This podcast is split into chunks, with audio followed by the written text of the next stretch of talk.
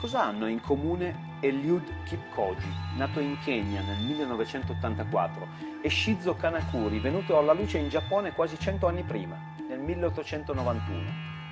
Poco, si direbbe, anche perché, pur essendo entrambi maratoneti, se li collocassimo su un ipotetico piano cartesiano della prestazione in quella che è la gara più affascinante del podismo, sarebbero ai due punti estremi. Kipchoge è stato il primo uomo nella storia capace di correre i mitici 42 km e 195 metri in meno di 2 ore. Lo ha fatto grazie a una preparazione super scientifica, a un bel numero di lepri e a una struttura organizzativa di straordinaria efficacia, ma soprattutto grazie alle sue gambe, ai suoi polmoni, a una sconfinata volontà, a un cuore immenso. Il suo è stato un esempio di come sia possibile andare oltre qualunque limite immaginabile, anche quei limiti indicati dagli esperti.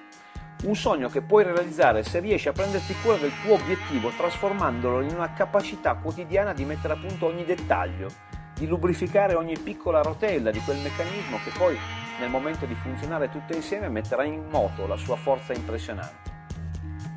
Shizō Kanakuri, invece, era un maestro di scuola giapponese, mandato a rappresentare il paese del sollevante ai Giochi Olimpici di Stoccolma 1912.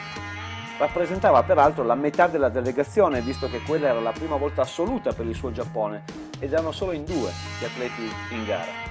Uno era Yaiko Mishima, atleta della pista, specialista nelle gare veloci. L'altro era lui, che aveva anche la reale possibilità di figurare bene in quella gara prestigiosa, tanto da convincere i suoi concittadini a fare quello che oggi si chiamerebbe crowdfunding, una colletta per raccogliere il denaro necessario a finanziare la sua spedizione. Lui, che mai si sarebbe potuto permettere quella trasferta in Europa, ci sarebbe andato grazie alla sua comunità, come succedeva nell'antica Grecia, quando ai Giochi di Olimpia gli atleti erano mandati dalla propria polis, che li finanziava non per aprire una linea di credito, ma per poter partecipare alla gloria del loro eventuale trionfo. Shizō Kanakuri partì grazie a una colletta di 2.000 yen, messa insieme nella sua Tamana. Era una somma considerevole, circa 150.000 euro attuali. Partì in treno con Yaiko da Shinbashi a Toruga, poi in nave fino a Vladivostok, poi ancora in treno lungo tutta la Transiberiana. Un totale di 18 giorni di viaggio a bordo di un vagone, mangiando cibi insoliti e attraversando il clima freddo dell'emisfero nord. Arrivarono a Stoccolma sfiniti, ma sfilarono con orgoglio alla cerimonia inaugurale, con Shizō che reggeva il cartello del paese e Yaiko che sventolava la bandiera del sollevante. Kanakuri si presentò con la forza dei suoi 21 anni, pieno di orgoglio e di speranza, sulla linea di partenza della maratona di Stoccolma. La fregatura era che, nonostante si corresse in Svezia, quel 14 luglio del 1912 c'erano 32 gradi e un sole che picchiava come non mai. La partenza alle 13.48, nel momento più caldo della giornata. E il risultato? 69 partenti, 34 non arriveranno al traguardo. Tra questi, tragicamente, c'è il portoghese Francisco Lázaro, collassato a morte al 30° chilometro perché per evitare ustioni solari si era cosparso il corpo di cera, impedendo così la naturale traspirazione della pelle. Un altro di quei 34 che non arrivarono mai era proprio Shizō Kanakuri.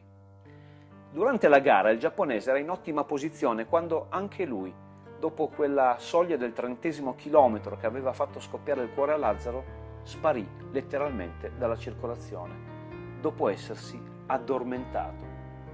Sfinito dalla stanchezza e ristorato dal fresco succo di lampone offertogli da un gentile spettatore svedese nel giardino della sua casa, che si affacciava sul percorso e lo aveva invitato a riposarsi per un po'. Shizō dormì fino alla fine della gara e oltre chissà per quanto tempo, come in una favola. Il risveglio fu amaro. Più dell'acido lattico poté l'imbarazzo. Nessuno seppe più nulla di lui, non i suoi delegati, non gli organizzatori, non gli altri atleti. La polizia svedese lo iscrisse nel registro delle persone scomparse, il Giappone ne perse le tracce. Travolto dalla vergogna si fece rispettosamente da parte e venne ritrovato soltanto nel 1962 a Tamana, prefettura di Kumamoto, il suo villaggio natale, dove era diventato padre di 6 figli e nonno di 10 nipoti. Lo scovò, in quel nido dove aveva trovato rifugio, una troupe giornalistica svedese, in cerca di storie per celebrare il 50° anniversario dell'edizione dei Giochi di Stoccolma. dopo quel sonnellino ristoratore che gli aveva capovolto la vita, aveva deciso di destinare il resto dei suoi giorni alla professione di maestro di geografia. Lo convinsero nel 1967 a tornare nel paese di Sollentuna, in Svezia, dove c'era da finire un lavoro.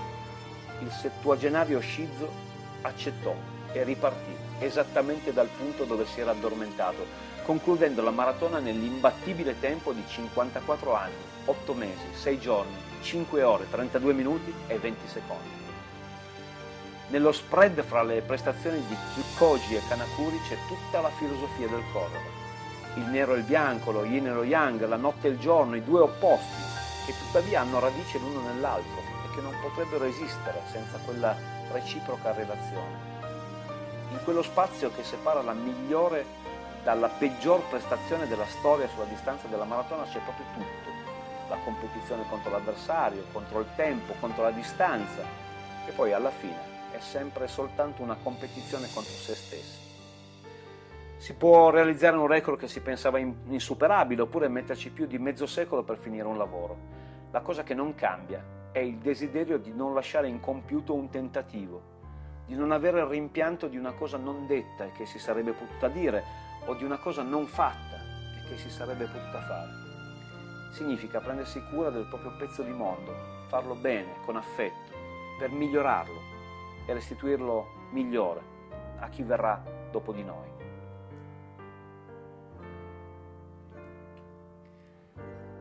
Esiste un posto a Torino che si chiama Area X, nato con lo scopo di divulgare la cultura della protezione.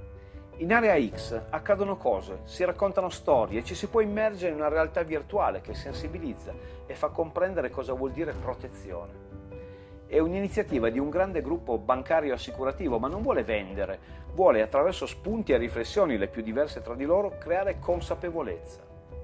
Protezione vuol dire sapersi prendere cura di noi e dei nostri affetti, costruire una rete di protezione, appunto, che permetta di farci arrivare il più serenamente possibile ai nostri obiettivi. Anche la storia di questi due straordinari maratoneti ha nella cura e nella protezione la chiave della sua bellezza. Il racconto di oggi spero abbia acceso curiosità e stimolato qualche riflessione.